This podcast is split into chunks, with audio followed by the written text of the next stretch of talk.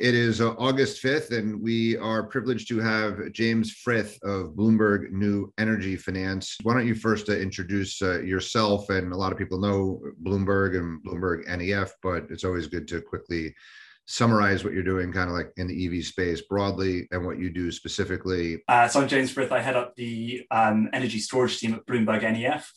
That team focuses on the technology side of the storage industry um, so a lot of our time is spent looking at lithium ion batteries, but we also look at other storage technologies, whether that's flow batteries um, or uh, kind of emerging technologies for the stationary storage space like gravity storage. Today, today we're going to be speaking on lithium ion batteries, talking about the technology trends um, that we see coming there, the impact on, on raw materials. More broadly, BNEF as a whole covers the energy transition. The teams that I work with look kind of quite specifically at the power sector and the transport sector.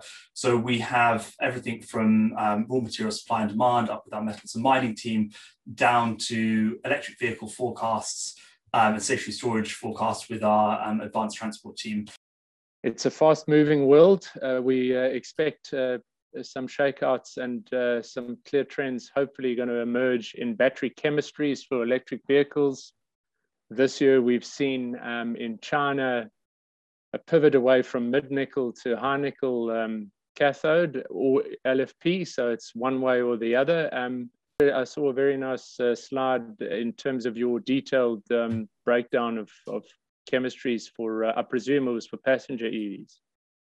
There's two things happening at the moment. We almost, in some respects, have more clarity on the kind of chemistries that we can expect, expect in the market going forward over the next kind of decade or so because we have automakers releasing their long-term roadmaps where they're actually kind of specifying chemistries these days.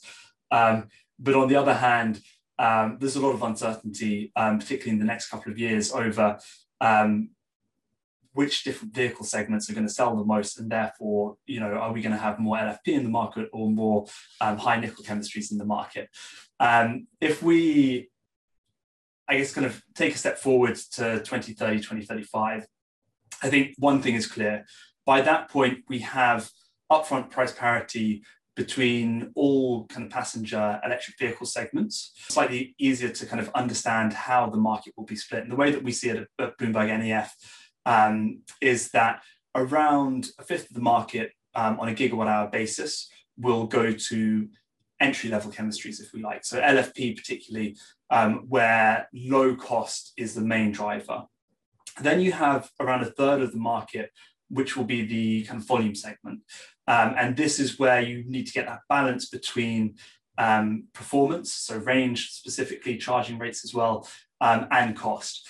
And really the, the leading chemistries that we see for that at the moment are manganese rich chemistries. And there's a variety out there that may come to fruition. Um, I think lithium nickel manganese oxide is probably one of the most well known ones. It's a spinel material that has a high voltage plateau.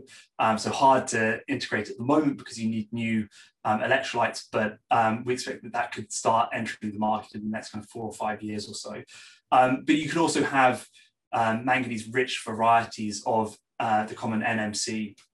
Um, so we think those type of manganese kind of heavy manganese dominant chemistries will occupy, as I say, around a third of the market in that volume segment. Um, and then the rest of the market will go to the high performance um, chemistries where really kind of range is the main driver and, and charging rates, etc. And for those, uh, for that segment, we expect that it's going to be um, high nickel that um, is at the forefront of the market.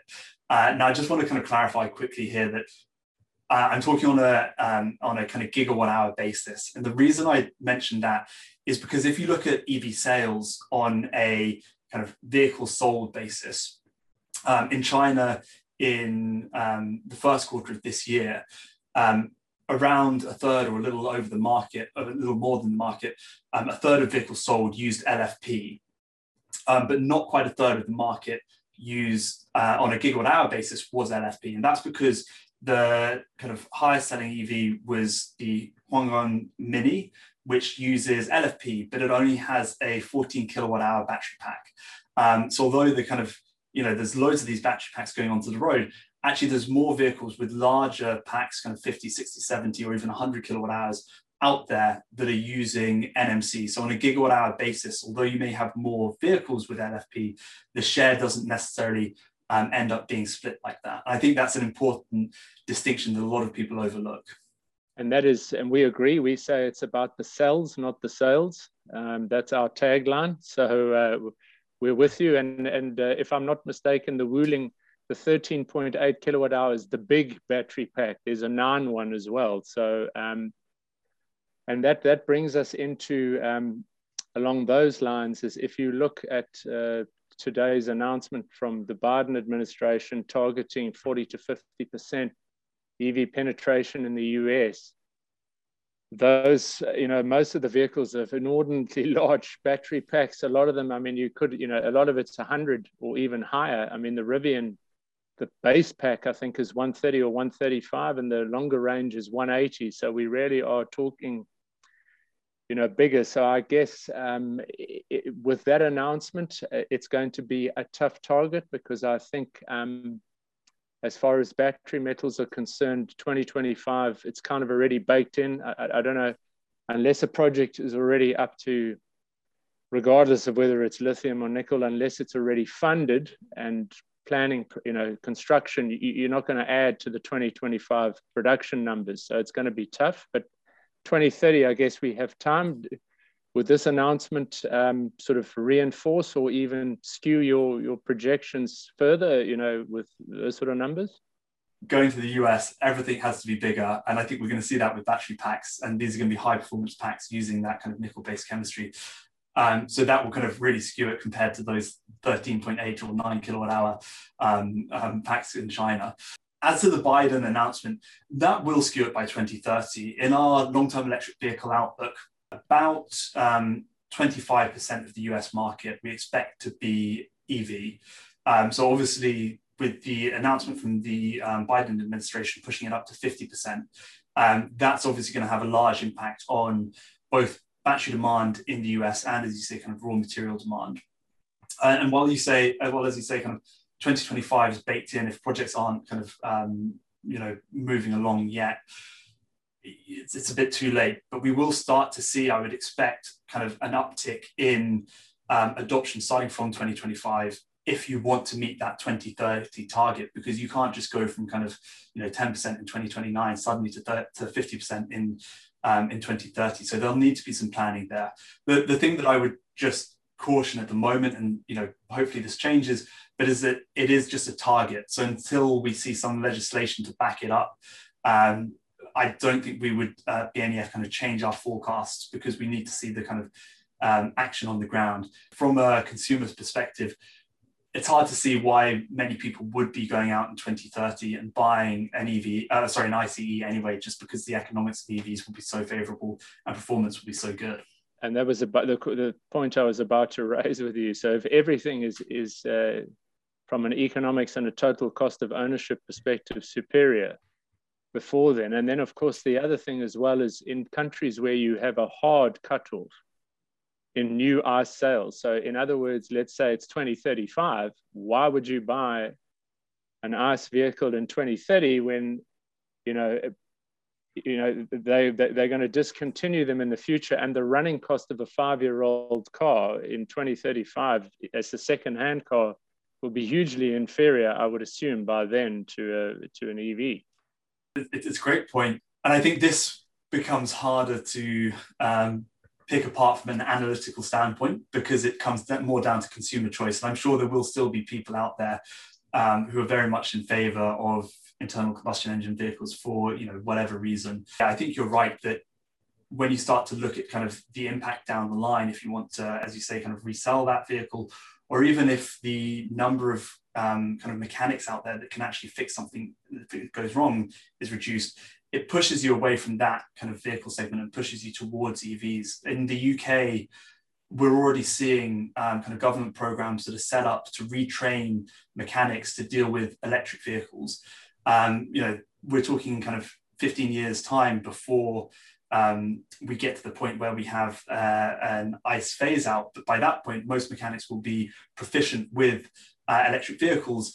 Um, and you know, if I was a new mechanic getting into the business, 18, 19 years old, um, in 2030, 2032, you're not going to learn about an internal combustion engine vehicle because it's EVs that are going to be on the road. So I think it's a great point you've raised.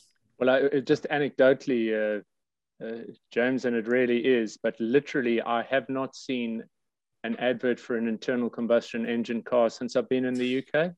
I've been in hard lockdown for 11 whatever how many days I've been here, and literally I only see electric vehicle adverts.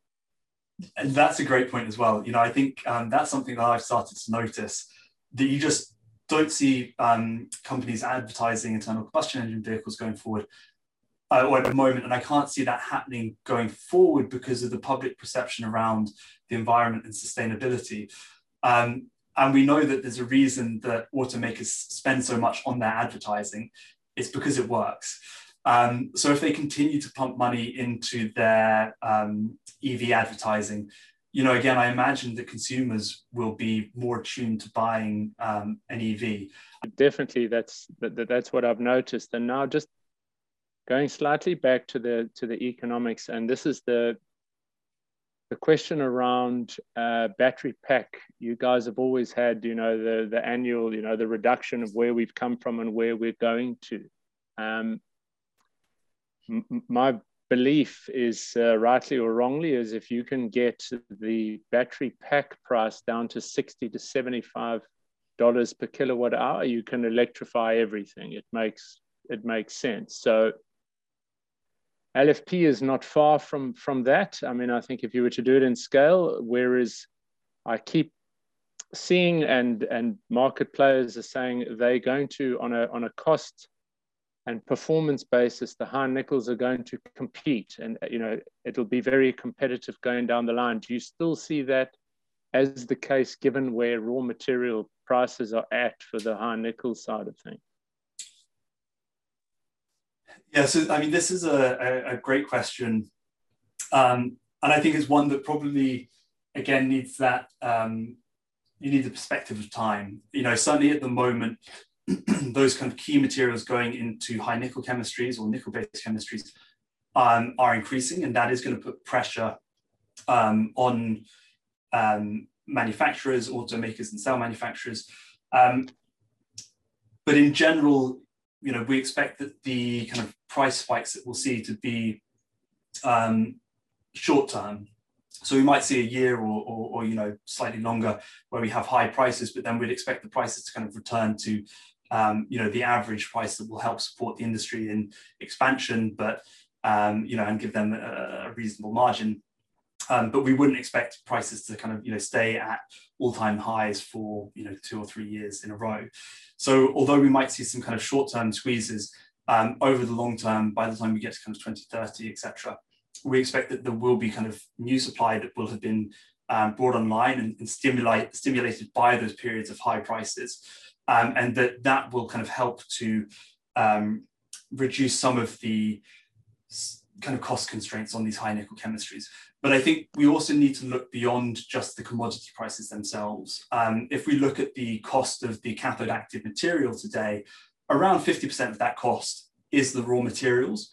But you're then looking at another 50% on top of that, that is the processing fee uh, and the margin that the kind of producer is, is adding on top of that. Um, so we're starting to see cell manufacturers already reducing that somewhat. So we're seeing more in-house production of cathode material. So that's reducing some of that margin. Um, and I expect that over the next couple of years, we'll start to see more um, kind of uh, or, or, changes to the processing um, technique and, and, technology that will help to reduce the cost of going from um, your kind of nickel um, salts, cobalt salts, lithium salts to your cathode active material. And so I think that will help to um, reduce the difference in um, kind of material price or, or, between cathode material price between LFP and those high nickel chemistries. Um, okay. But yeah, I think uh, you know on top of that, manufacturing processes as well will have to improve. In a nutshell, the thesis of of high nickel competing on a cost and performance basis is still sound being competitive. You know, I don't think high nickel will ever get down to the price of lithium iron phosphate. Lithium iron phosphate will probably always be that bit lower.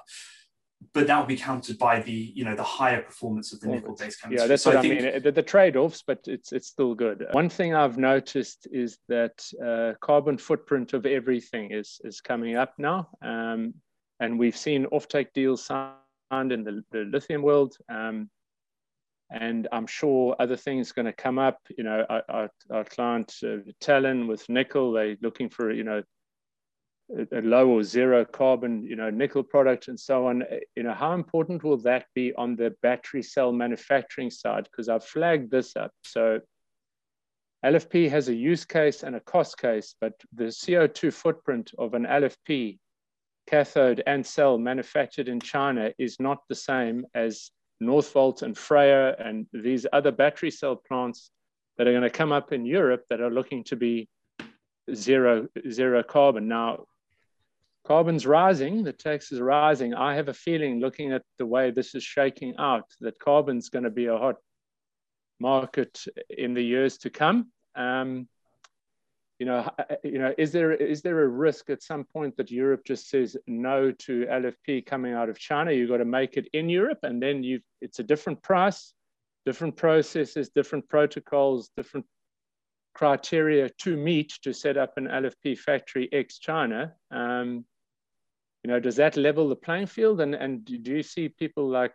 you know FREYR and and um, and Northvolt and so on as being strategic because they they've got the the natural you know, sort of advantage in where they're located and, and what they're going to produce. So I know FREYR well um, and, and know 24M's technology well as well. Um, and yeah, I, I've got to say, kind of from a technology standpoint, I'm a huge fan.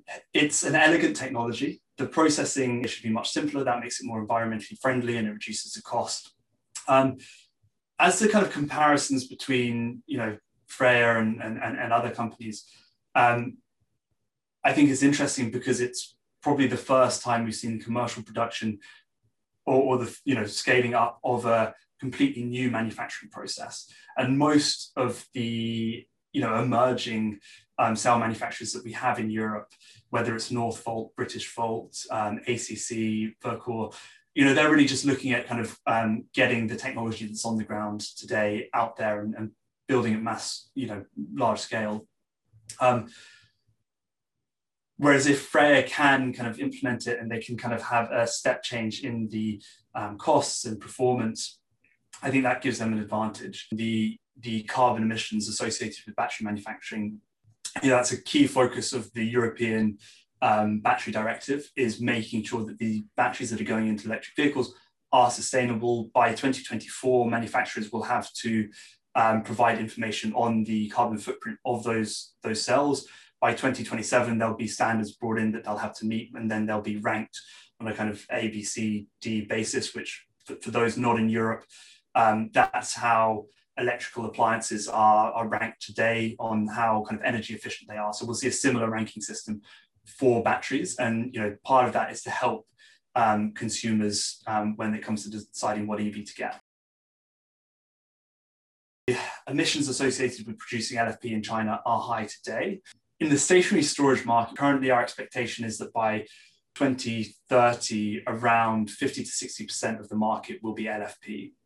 One of the reasons for that is because China will account for around a third of the market, say. So, and, and all of China really today in stationary storage uses LFP, but we're seeing um, LFP demand grow outside of China. So we expect around 50% of storage deployments outside of China will be LFP and the rest will be kind of other nickel based chemistries, but probably not as high nickel as we're seeing in the, the um, passenger EV sector. So the comments Elon Musk made around, you know, two thirds iron, one third nickel. Um, we're seeing something similar, not quite that extreme, because we expect the stationary storage market to be smaller. Uh, at Tesla's Battery Day, Musk expects the, the stationary storage market to be kind of similar in size to the passenger EV market, if I remember correctly. Um, so if he's saying, you know, two thirds um, of demand iron and one third nickel, if all of that stationary storage market is lithium iron phosphate, um, you know, that means that uh, what around half of the, or a little under half of the um, passenger EV market will be iron phosphate and the rest will be kind of nickel nickel rich. So not that dissimilar from what we're saying, perhaps slightly more bullish on the LFP side of things, um, but not significantly so. James, so uh, CATL had a, a, sort of a launch or an announcement on sodium ion. Um, put up a nice uh, spider web there like uh, Albemarle does. Essentially everything other than energy density against LFP looked promising. Um, I think 160 watt hours a kilo was their number versus 170. They're targeting 200.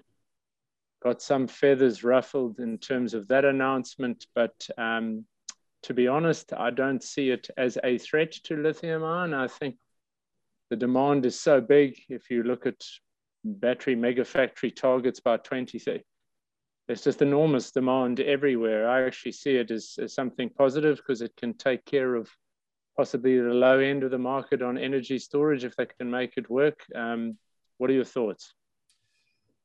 Yes, I, would actually agree with you here. I think um, the entrance of sodium ion into the market is a good thing because, as you say, it can help relieve some of those supply constraints with key materials. You know, if we're in a year where lithium prices are very high um, and you're building, say, a stationary storage project and you're looking for a lower cost solution, you have sodium ion there where energy density um, isn't too much of an issue. And I think that actually touches on a wider point that I, I didn't mention earlier. But, you know, I think in the EV industry now, we have you know, so many kind of um, options for chemistry, for cell design, for etc. You know, suppliers that actually it just helps build resilience. That if there's a shortage of a particular material or if there's kind of um, you know supply constraints, it makes it that little bit easier to kind of switch to make things a bit more commoditized.